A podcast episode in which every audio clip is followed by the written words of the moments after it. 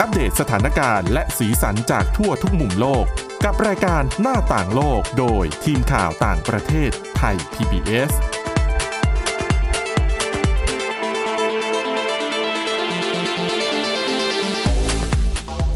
สวัสดีค่ะ ต้อนรับคุณผู้ฟังเข้าสู่รายการหน้าต่างโลกนะคะ มาอัปเดตสถานการณ์เรื่องราวหลากหลายจากทั่วทุกมุมโลกกับทีมข่าวต่างประเทศไทย PBS นะคะ ติดตามฟังกันได้ผ่านทางพอดแคสต์ ค้นหาคำว่าหน้าต่างโลกค่ะ หรือว่าไปที่ www.thaipbspodcast.com ก็ได้นะคะ วันนี้อยู่กันกับสมาชิกทีมข่าวต่างประเทศเช่นเคยค่ะ คุณทิพย์ตะวันธีรนัยพงษ์และดิฉันวินิษฐาจิตกรีค่ะ สวัสดีค่ะ ช่วงนี้เรายังคงติดตามอย่างเกาะติดนะคะเรื่อง ค่ะ ของยูเครนกันต่อ วันนี้ที่พอดแคสต์เราออนแอร์เนี่ย เป็นวันครบรอบหนึ่งสัปดาห์พอดีที่รัสเซียเปิดฉากบุกยูเครน ค่ะ นับตั้งแต่นั่นเลยตั้งแต่ปูตินประกาศว่าอ่ะมีปฏิบัติการพิเศษทางการทหารนะ วัน แล้ว พฤหัสบดีที่แล้วนะ อ่า แล้วไม่กี่ชั่วโมงนะคะ ก็มีการส่งกองกำลังเข้าไปในภูมิภาคตอนบาส ทางตะวันออกของยูเครน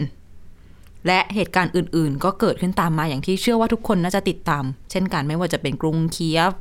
เมืองคาคีฟ และอื่นๆ อื่น ๆ ที่โอ้โห ตอนนี้สมรภูมิก็อยู่ในเมืองใหญ่ ๆ ทั้งนั้นนะคะ ค่ะ อนักยุทธศาสตร์จำนวนหนึ่งเขามองว่า ตอนนี้รัสเซียน่าจะพยายามที่จะ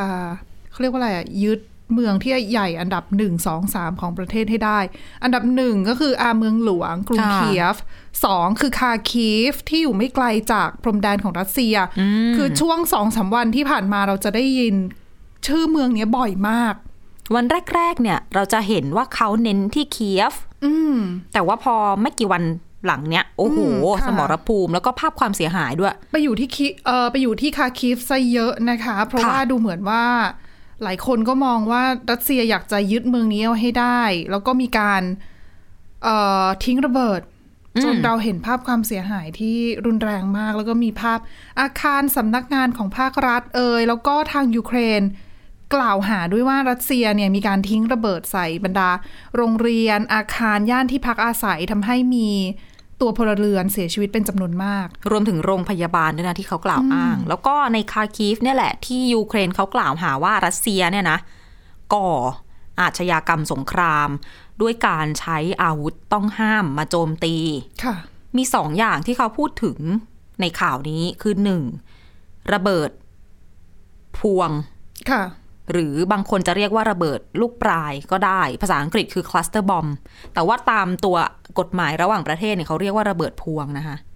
แต่บางทีที่ฉันเห็นทางการทหารบางคนเรียกว่าลูกปลาย เพราะว่ามันอาจจะไปคล้ายกับกระสุนปืนลูกปลายที่ยิงกระสุนออกไปแล้วพอ เหมือนกับกระสุนพุ่งเข้ามาในตัวเนื้อตัวเราใช่ไหม ค่ะ แล้วมันไปแตกเป็นกระจายข้างในอ่ะ แต่นี่เขามาเป็นพวงหรือเปล่าก็เลยมองว่า มันเป็นลูกมันเป็นค ค ล้า ล้ายๆยๆกันลูกปลายก็คืออระเบิดลูกปลายเนี่ยทำไมถึง กลายเป็นสิ่งที่เป็นอาวุธต้องห้าม ต้องบอกว่ากลไกการทำงานคุณผู้ฟังต้องช่วยกันนึกภาพตาม คือ ระเบิดลูกใหญ่ ๆ เป็นเหมือนลักษณะเหมือนขีปนาวุธเหมือนจรวดอย่างนี้ ค่ะ มันก็จะมีหัวยิงหัวรบใช่ไหมคะ แล้วตรงกลางเนี่ยข้างในอะค่ะ มันจะมีระเบิดย่อยๆ เป็นลูกเล็กๆเล็กๆเล็กๆเนี้ยเป็นร้อยๆลูกเลย และไอ้เจ้าระเบิดพวงลูกใหญ่เนี่ยเขาจะยิงออกมาจากเครื่องยิงจากพื้นก็ได้ หรือจะติดกับเครื่องบินแล้วเครื่องบิน ทิ้ง บินผ่าน ระเบิด ก็ทิ้งลงมาก็ได้ คือก็ เหมืน มีหลายรูปแบบนะ เป็นวิธีการทิ้งระเบิดแบบ อืม คือเขาจะมีวิธีอยู่แล้วว่าจะยิงยังไง เพียงแต่ว่าระเบิดอันนั้นเนี่ยจะทำเป็นแบบไหนเท่านั้นเอง ใช่ ก็คือเหมือนขีปนาวุธเหมือนจรวดที่เขายิงถล่มกันอย่างที่เราเห็นตลอดหลายวันที่ผ่านมานั่นแหละ เพียงแต่ว่า ไอ้เจ้าระเบิดพวงเนี่ย คือความที่มันนึกถึงจังหวะที่เขาทิ้งลงมาจากเครื่องบิน ตอนลอยอยู่บนอากาศนะคะตัวระเบิดมันจะเปิดออก แล้วก็ลูกระเบิดเล็ก ๆ ข้างในมันจะกระจายลงมา มันก็คือการโจมตีแบบกินพื้นที่กว้าง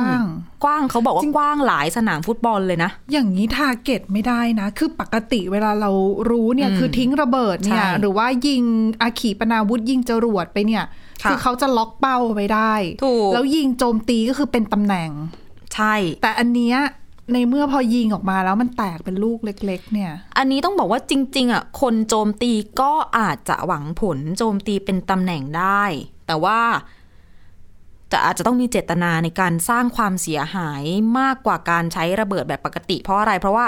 มันกระจายเป็นพื้นที่กว้างแล้วหนึ่ง ค่ะ สองด้วยลักษณะแบบนี้ ลูกระเบิดเล็ก ๆ เนี่ยค่ะ ลมพัดมันก็ปลิว โอ้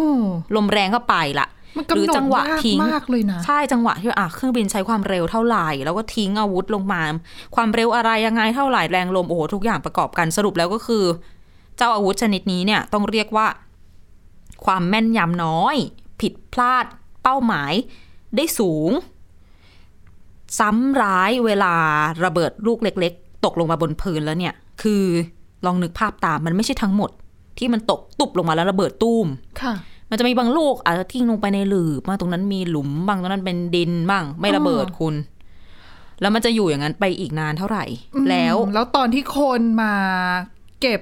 เศษ ถูก ซากมาหา ใช่ ของอะไรอย่างเงี้ย ก็คือสรุปแล้วน่ะ มันจะเหมือนกลายร่างเป็นกับระเบิด ในอนาคตถูกไหม อืม แล้วลักษณะของไอ้เจ้าลูกระเบิดพวกเนี้ยค่ะ มันเป็นบางทีมันก็สีมันก็สันสดใสบ้าง ค่ะ ลูกกลมๆเล็ก ๆ บ้าง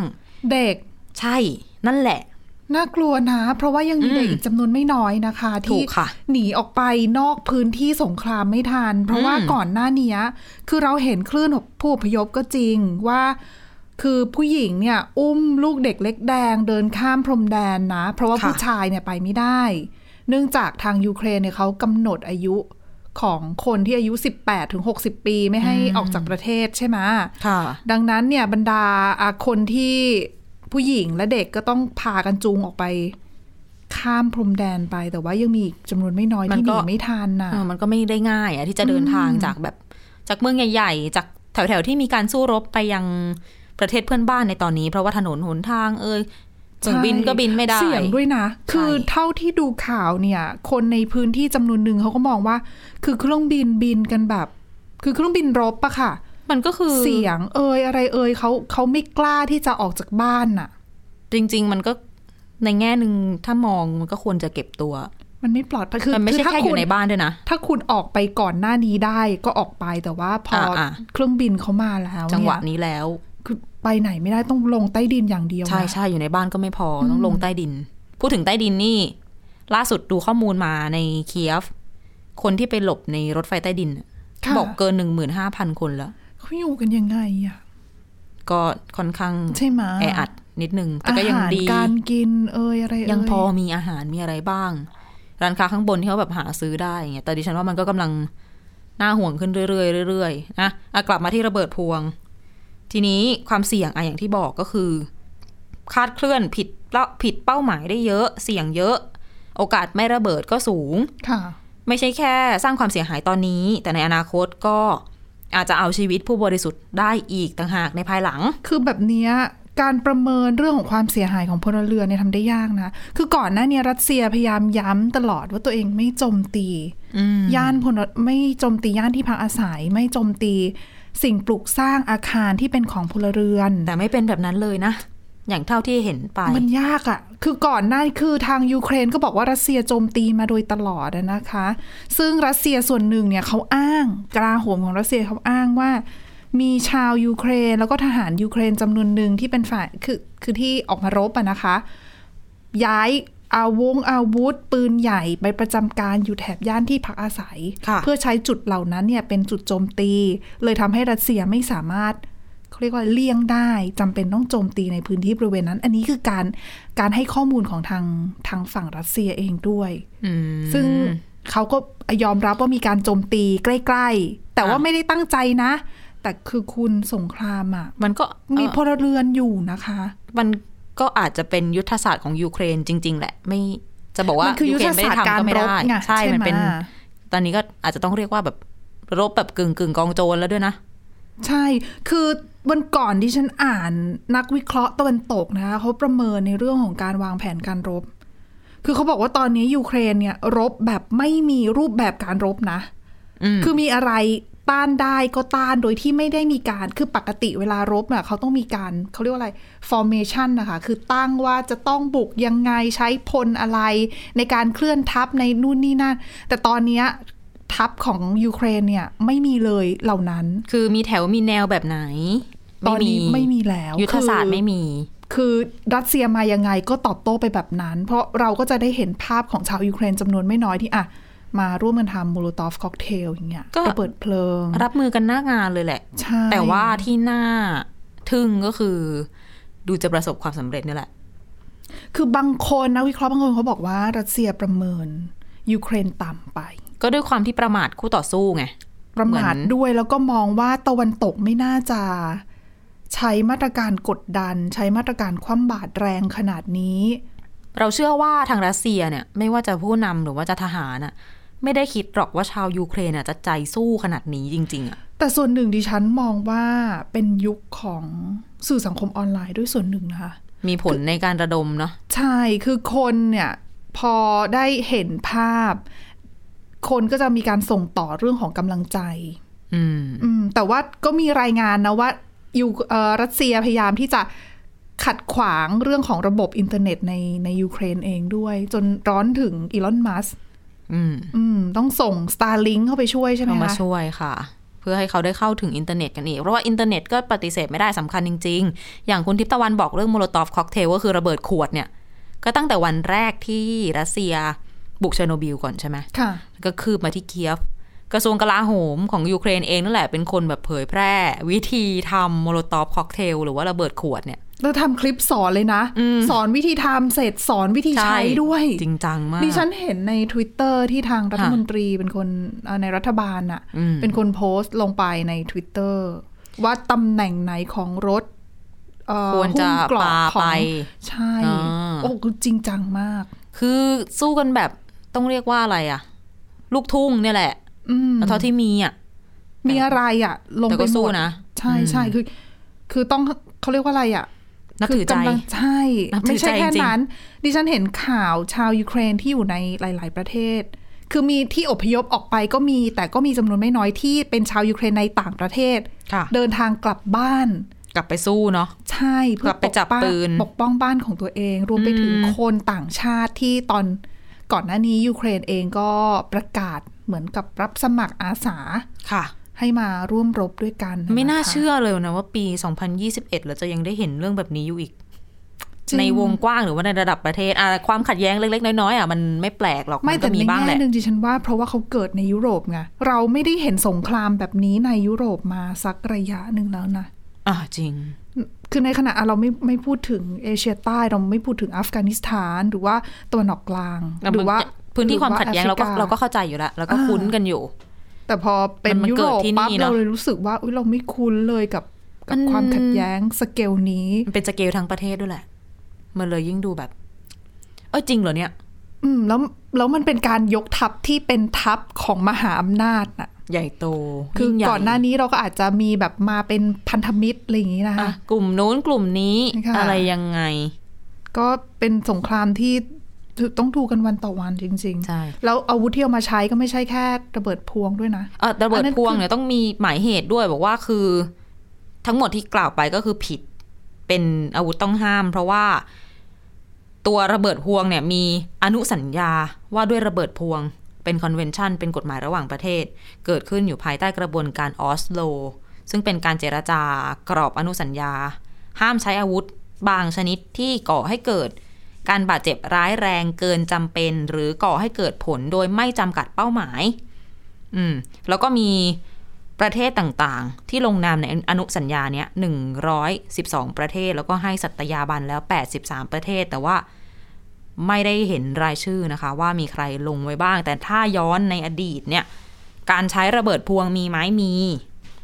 สงครามไหนบ้างคะ อ่ะถ้าใกล้ๆก็คือที่ละเมิดอนุสัญญาว่าด้วยระเบิดพวงในในเวลาอันใกล้นี้ไม่ได้ไกลมากก็ซีเรียลิเบียพื้นที่ความขัดแย้ง ใครใช้อ่ะ ต่างๆ เขาไม่ได้บอกว่าฝ่ายไหน แต่ว่าถ้าย้อนไปไกลหน่อย สงครามเวียดนาม อ๋อ อ ส เม ห ริ ฐ กันบินมาก็ทิ้งเหมือนกัน โอ้โหเขาก็ทิ้งระเบิดที่เป็นระเบิด ใช่ ร้ายแรงเยอะมากนะ เยอะ สมัยนั้น อืมสมัยนั้นมีอะไรอีกอะออเรนจ์สาร อ่าใช่ ที่ทำให้ ในสงครามอัฟกานิสถาน กองทัพอเมริกันก็ใช้ใช้อาวุธที่ดูเหมือนเป็นอาวุธร้ายแรงนะ อาจจะไม่ใช่อาระเบิดพวงเนี่ยไม่รู้แต่ว่าอาวุธอื่น มันก็น่าจะมีแหละดิฉันว่า แต่ไม่แน่ใจว่าคาบเกี่ยวกับช่วงเวลาของการ ทำข้อตกลงอนุสัญญานี้ แล้วถ้า อะไร ผิด ยังไง ล่ะละเมิดล่ะทำยังไง คืออาจจะต้องตัดสินกันอีกทีว่า นับเป็นอาชญากรรมสงครามหรือเปล่า เพราะว่าเดิมเอาแค่รัสเซียโจมตีพลเรือนเนี่ย ก็อาจจะเรียกว่าเป็นอาชญากรรมสงครามได้แล้วนะ อ่าก็ถูกคือตอนนี้เขาก็โดนฟ้องทั้ง ICC ICJ นะ อืม อืม ยังมีระเบิดอีกตัวหนึ่ง อันนี้โอ้โห อ่านดูแล้วน่ากลัวกว่าระเบิดพวงไปอีก อันเนี้ยตอนที่ฉันเห็นข่าวนะ อืม โอ้โหแบบ ทึ่ง ระเบิดใช่ จะว่าทึ่ง ทึ่ง ก็ ในความคิด แต่ว่า ของ มันก็น่ากลัวมากนะ มากนะ อนุภาพน่ากลัวมากจริง ๆ ต้องให้คุณวินิษฐาเล่าให้ฟังว่าเป็นระเบิดอะไร มันชื่อระเบิดสุญญากาศนะคะ บางทีเราอ่านข่าวเราจะได้เห็นชื่อเล่นประมาณ vacuum bomb ก็คือระเบิดสุญญากาศตรงตัวนั่นแหละ ค่ะ มีอีกชื่อหนึ่ง aerosol bomb aerosol ก็คือเหมือนที่เราฟังเรื่องโควิด -19 มันก็เป็นละออง ค่ะ ลอยไปในอากาศ นี่สะท้อนถึงการทำงาน แต่จริง ๆ ควบโควิด เออชื่ออย่างเป็นทางการของเขาเรียกว่า thermobaric weapon thermo ค่ะ ก็คือความร้อนเนาะอุณหภูมิ แล้วอันเนี้ยแหละคือสิ่งที่ยูเครนกล่าวหาว่าเป็นอาวุธต้องห้ามที่ทางรัสเซีย เอามาใช้โจมตี อันนี้ข่าวนี้เนี่ยสำนักข่าว BBC นำเสนอบอกว่ามีทูตยูเครนประจำกรุงวอชิงตันนะคะเฮาให้การกับทางรัฐสภาสหรัฐ บอกว่ารัสเซียใช้อาวุธเทอร์โมบาริกตัวเนี้ยระเบิดสุญญากาศเนี่ยโจมตีชาวยูเครน นี่คืออาวุธอนุภาพทำลายล้างสูง เป็นสิ่งต้องห้าม ห้ามใช้กับพลเรือน ถามว่าทำไมต้องห้ามมันร้ายแร ขนาด ง ไหน ยังไง อืม อ่ะถ้าเทียบกับอ่ะถ้าเอาระเบิดสุญญากาศกับระเบิดธรรมดาที่ขนาดเท่ากัน เอามาวางระเบิดเอามาจุดระเบิดเนี่ย หลักการทำงานมันแตกต่างกัน มันจึงทำให้ระเบิดสุญญากาศมีอานุภาพร้ายแรงมากกว่ากัน โอ้โห มหาศาลเลยทีเดียว ตามอย่างที่ชื่อบอกไปตอนแรก ชื่อระเบิดแอโรโซลละออง ค่ะ ลอยเนี่ย เพราะว่ากลไกการทำงานก็คือ ระเบิดพอ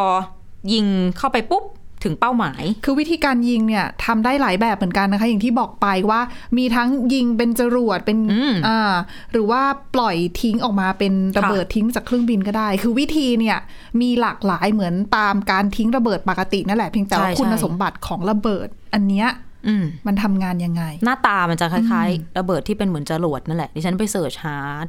เครื่อง ค่ะ ยิงมา ก็เป็นกระบอกเหมือนกันอะ อืมยิงไม่ต่างกันแต่ว่า ใช่ ข้างในเนี่ยสิ่งที่อยู่ข้างใน ค่ะ ก็คือพอไปถึงเป้าหมายปุ๊บ มันจะระเบิดครั้งแรกก่อน อันนี้ระเบิดเบา ค่ะ ๆ แต่ระเบิดเบาเนี่ยไม่เบาเพราะว่าอะไร มันจะปล่อยสารที่เป็นวัตถุระเบิดออกมา เหมือนละออง ซึ่งถ้าเรานึกภาพตามเป็นละอองแบบเนี้ย มันก็จะลอยไปเข้า ค่ะ ห้องเข้าหับเข้าซอกเข้าหลืบ คือคุณประตูคุณถ้าไม่ปิดมิดชิดส อ่า นิทอากาศเข้าไม่ได้เนี่ยเขาซอกซอน ใช่ ไป ก็ลอย ทุก เข้าไป ทุกรูนะ ลองคิดตามสมมติบ้านแบบในซีเรียในตะวันออกกลาง เป็นซอกอิฐซอก ค่ะ หลืบ ซอกดิน เข้าไปได้หมด ก็เข้าไปหมด หรือว่านิยมเขานิยมใช้กันแถบเอ่ออุโมงค์ อ๋อใช่ อืมหรือว่า แล้ว ในถ้ มันก็จะเข้าไปตามโครงสร้างใช่ไหม ำค่ะ จากนั้นจะเกิดการระเบิดครั้งที่สองขึ้น คราวนี้จุดชนวน ก็จุดชนวนไอสาร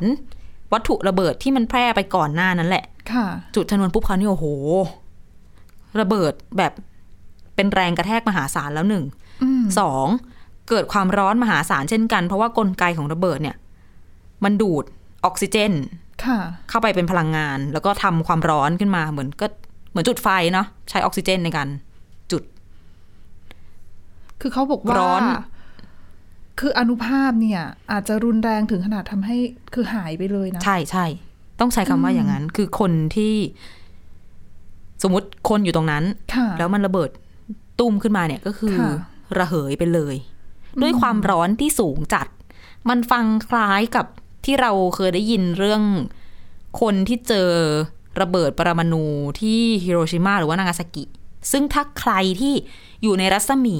เท่าไหร่เท่าไหร่ไม่กี่ร้อยเมตรของจุดที่ไอ้เจ้าระเบิดแฟตบอมลิตเติ้ลบอยไปลอยตก ค่ะ อยู่ตรงนั้นอะไปจุดระเบิดตรงนั้น คือ อะ หมดเหมือนกันใช่ไหม ไม่เหลือ คือไม่เหลือไม่เหลือในที่นี้นะคะคุณผู้ เป็น ฟังไม่เห ฝุ่ ลื น อซา ไป ก เล นะ ย ใช่ก็คืออ ม เป็นฝุ่น ก็เรียกว่าเป็นผุย เขาใช้ ผงอะ คำว่า อ่าเขาเป็น vaporize ก็คือ ระเหย ระเหิด ค่ะ ไปกับอากาศไปเลย อันนี้ก็ ระดั เช่ บ นเดียว ความ กั ร้อน น เพราะอันนั้นก็คือนิวเคลียร์ก็คือพลังงานสูง ถูกไหม เผาไหม้ เผาผลาญทุกสิ่งทุกอย่าง นั่นแหละ แล้วบางข่าวบางสำนักข่าวที่ฉันไปฟังมา ฟังดูน่ากลัวกว่ากว่าไปอีก คือด้วยความที่ตามชื่อดิ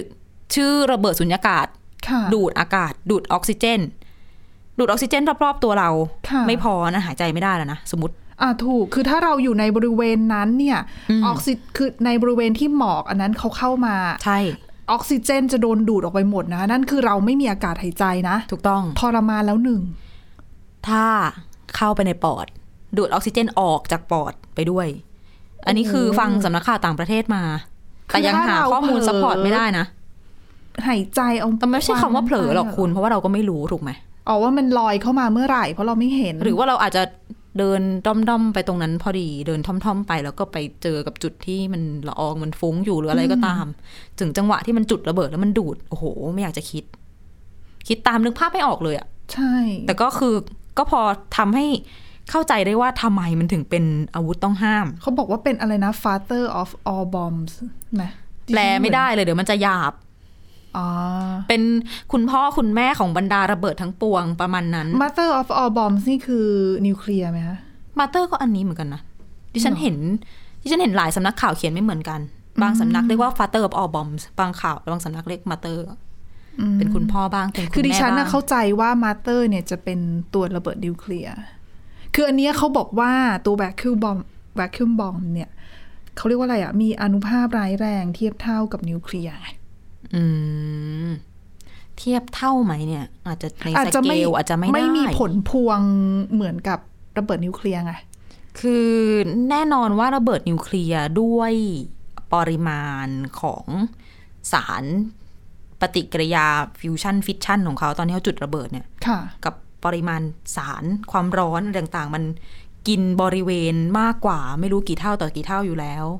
ใช่เพราะว่าคือแค่คุณไม่คือคุณถึงแม้ว่าคุณไม่ได้อยู่ในพื้นที่ที่เป็นขอบเขตของของตัวระเบิดนิวเคลียร์ค่ะ อืม คือไอที่มันกระแทกมาเนี่ยคุณก็ได้รับผลกระทบด้วย การจุดชนวน การเคลื่อนที่แรงกระแทกที่ผ่านอากาศ ก็ส่งผลสร้างความเสียหายกับอาคารบ้านเรือนอะไรต่างๆ ได้เหมือนกันแล้วยังไม่นับเอ่อสารกัมมันตรังสีที่ตกค้าง โอ้โหอัน หรื นี้ อ ต้อ มี ง ผลต่อร่างกาย เชอร์โนบิลนี่ก็ยาวเหมือนกันนะ แล้วก็ ก็ฮิโรชิมะนางาซากิก็ อืม เออก็ก็ก็ก็อ้างอิงเรื่องนี้ได้ ในกรณียูเครนเนี่ยก็คือเรื่องของสงเรื่องของนิวเคลียร์นี่ก็ถูกพูดถึงเยอะตั้งแต่ช่วงสัปดาห์ ตั้งแต่ไม่กี่วันแรก ๆ เลยนะ เพราะว่า ค่ะ ยูเครนก็มีโรงไฟฟ้าพลังนิวเคลียร์อยู่ แต่ต้องเบรก ดิฉันจำไม่ผิดสามแห่งได้นะ อืม อืม เขาเคยเป็นเหมือนแบบคลังนิวเคลียร์ของ ด้ ของ วย โซเวียตเนาะ ใช่ แต่ทั้งบะทั้งหมดทั้งปวงต้องบอกว่ายังไม่ได้มีหลักฐานยืนยัน ชัดเจนว่ารัสเซียใช้ระเบิดสุญญากาศในยูเครนไปแล้ว หรือว่ามีแผนจะเอามาใช้ในอนาคต แต่ว่ามีรายงานว่ารัสเซียเอาเครื่องยิงระเบิดสุญญากาศมาตั้ง ตรงเบลโกรอด บ มา ริ จิ เว ว ณตรงไหนอ่ะ ติดกับชายแดนยูเครน คือของทางฝั่งยูเครนรัสเซียใช่ไหมคะ น่าจะแถวแถวๆดิฉันว่าน่าจะไม่ไกลจากคาคีฟนะถ้าจำไม่ผิด ต้องไปเปิดแผนที่ดูอีกที แต่ว่าอยู่ริมชายแดนเบลโกรอดอยู่ริม คื ชา อย แด ยัง น ยังไม่ได้เอา ติด เข้า ยู มา เคร ข้าง น ใน เอาเข้ามาไม่ได้ไง แต่ก็ตั้งข้ามชายแดนก็ยิงมานิดเดียว ไม่ไม่ อ๋อ ได้ไม่ ใช่ มีปัญหา ใช่คือคือปัจจุบันคือก่อนหน้านี้การโจมตีที่อยู่บริเวณริมตะเข็บชายแดนอะไรอย่างเงี้ย ก็ยิงจากเป็นเครื่องยิงจรวดยิง อืม ขีปนาวุธเลยจากฝั่งรัสเซียเข้ามา พิสัย แล้ เขา วนะ ได้ถึงอยู่แล้วอ่ะ เขาติดกันอ่ะพรมแดนอ่ะ อืมติดกันกูเป็นพันพันๆกิโลเมตรด้วย คือตอนนี้ก็ต้องมาดูทางเหนือแล้วทางตะวันออกก็ต้องมาดูทางใต้ด้วยนะ และปัจจุบันยังไม่มีกฎหมายระหว่างประเทศห้ามการใช้ระเบิดสุญญากาศโดยตรง แต่ถ้ารัสเซียใช้จริง จะจัดว่าเป็นการละเมิดอนุสัญญากรุงเฮกปี 1899 และปี 1907 ห้ามการพุ่งเป้า มุ่งเป้าโจมตีพลเรือนในเขตที่อยู่อาศัยโรงเรียนและโรงพยาบาล เหมือนที่เราบอกไป ค่ะ ยังไม่ต้องอ้างว่าอนุสัญญาระเบิดพวงยังไงอ่ะเอ่อระเบิดสุญญากาศยังไง โจมตีพลเรือน ก็ถื แต่ อ ว่าเขาบอกว่า ผิดละ อาวุธพวกนี้อาวุธอย่างระเบิดสุญญากาศเนี่ย เป็นอาวุธที่เป็นอายุเขาเรียกว่าอะไรอาวุธเชิงยุทธศาสตร์ที่เอาไว้ใช้กับการรบในเมือง อืมร้ายแรงเกินเหตุ เอาไว้ใช้กับอ่ะอย่างกรณียกกรณีในอดีตดีกว่า สหรัฐเคยใช้เพื่อทำลายฐานที่มั่นของอัลเคดา อืม ในเทือกเขาโทราโบรา อันนั้นเขาคือโอ้โหคือถ้าสหรัฐส่งทหารลงพื้นที่อ่ะโดนจัดการหมดนะ ไม่เหลือ ใช่เพราะว่าอันหนึ่งไม่คุ้นชินพื้นที่สอง ค่ะ แล้วแบบตาม ภูเขาอ่ะคือถ้าคุณไม่ใช่คนในพื้นที่อ่ะเขาไปหลบที่ไหนก็ได้อะเหมือนอาสงครามเวียดนามอย่างเงี้ย คือถ้าพูดถึงไม่ได้พูดถึงว่าถูกผิดนะ ค่ะ การใช้งานลักษณะของที่สหรัฐใช้จัดการกับอัลเคด้าเนี่ย กับในบริเวณหุบเขาเทือกเขาอะ เหมาะ คือใช่ แต่ว่ามีอีกครั้งหนึ่งรัสเซียก็เคยใช้เหมือนกันทำสงครามกับเชชเนีย ค่ะ ปี 1999 อันนี้โดนกลุ่มสิทธิมนุษยชนประนามอย่างหนัก ในนั้นก็ใช้ในเมืองเหมือนกันใช่ไหม เชชเนีย อื ไม่ได้เป็นป่าเป็นเขาขนาดนั้นไหม นั่นน่ะสิ นั่นแหละ ก็คือเขาก็อาศัยว่าการทำสงครามในเมืองก็จะมีทหารหรือว่ากลุ่มที่เป็นแบบสู้รบอะ่ะเขาไปแอบตามอาศัยตามเขาเรียกว่าอะไรอะ่ะ อาคารหลบ อืม ตามอาคารทำให้การ ค่ะ สู้รบเนี่ยทำได้ยาก ดังนั้นเนี่ย ไอ้เจ้าระเบิดเอ่อสุญญากาศเนี่ย คือคุณอยู่ที่ไหนอะ่ะไปหมดอะ่ะ แล้วจริงๆอ่ะคนคิดค้นเนี่ยมาจากกองทัพเยอรมัน ตั้งแต่สงครามโลกครั้งที่สอง ตอนนั้นได้ใช้ไหมได้ใช้นะ มีการใช้แต่ไม่ได้กว้างขวางเท่าไหร่ คุณภาพอาจจะไม่ได้เท่าเดี๋ยวนี้ด้วยนะดิฉันว่าการพัฒนาเนี่ยมันอาวุธในช่วงหลายสิบปี มาพัฒ ที่ผ่ นา เย ช่วงนั่นนะคะ เยอ ช่วงที่สหรัฐมาใช้ในสงครามเวียดนาม อืม สุดท้ายแล้วมนุษย์เราเนี่ยแหละ อาใช่ เป็นตัวร้ายที่สุดนะคะอืม นะก็ผลิตอาวุธขึ้นมานะคะ อันเนี่ย อืม เป็นเรื่องที่อืมน่ากลัว ใช่ค่ะ และเป็น ถ้ ความรู้เอามาฝากกัน ถ้ามีการใช้จริงเนี่ย คือเราก็ยังยังไม่ได้รับการยืนยันนะเนาะ แต่ว่านักวิชาการผู้เชี่ยวชาญด้านอาวุธก็ติดตามอยู่ตลอด เชื่อว่าอืม จะมีอัปเดตอยู่เรื่อยๆว่าได้สั่งได้เห็นหลักฐานอะไรยังไง เช่น ชิ้นส่วนหัวของระเบิดพวงอะนะมีนักวิชาการออกมาบอกว่าเห็นรูปถ่ายแล้วในคาคีฟอย่างนี้ แต่สุญญากาศเนี่ยยังไม่มี แต่เชื่อว่าน่าจะมีความขึ้นหน้ามาเรื่อยๆเดี๋ยวเราติดตามกันต่อไปนะคะอ่ะและนี่คือทั้งหมดของรายการหน้าต่างโลกวันนี้นะคะ คุณผู้ฟังติดตามฟังเรากันได้เช่นเคยผ่าน www.thaipbspodcast.com หรือแอปพลิเคชัน podcast ต่างๆ ค้นหาคำว่าหน้าต่างโลกค่ะ วันนี้เราสองคนและทีมงานลาไปก่อน สวัสดีค่ะ สวัสดีค่ะ Thai PBS podcast. View the world via the voice.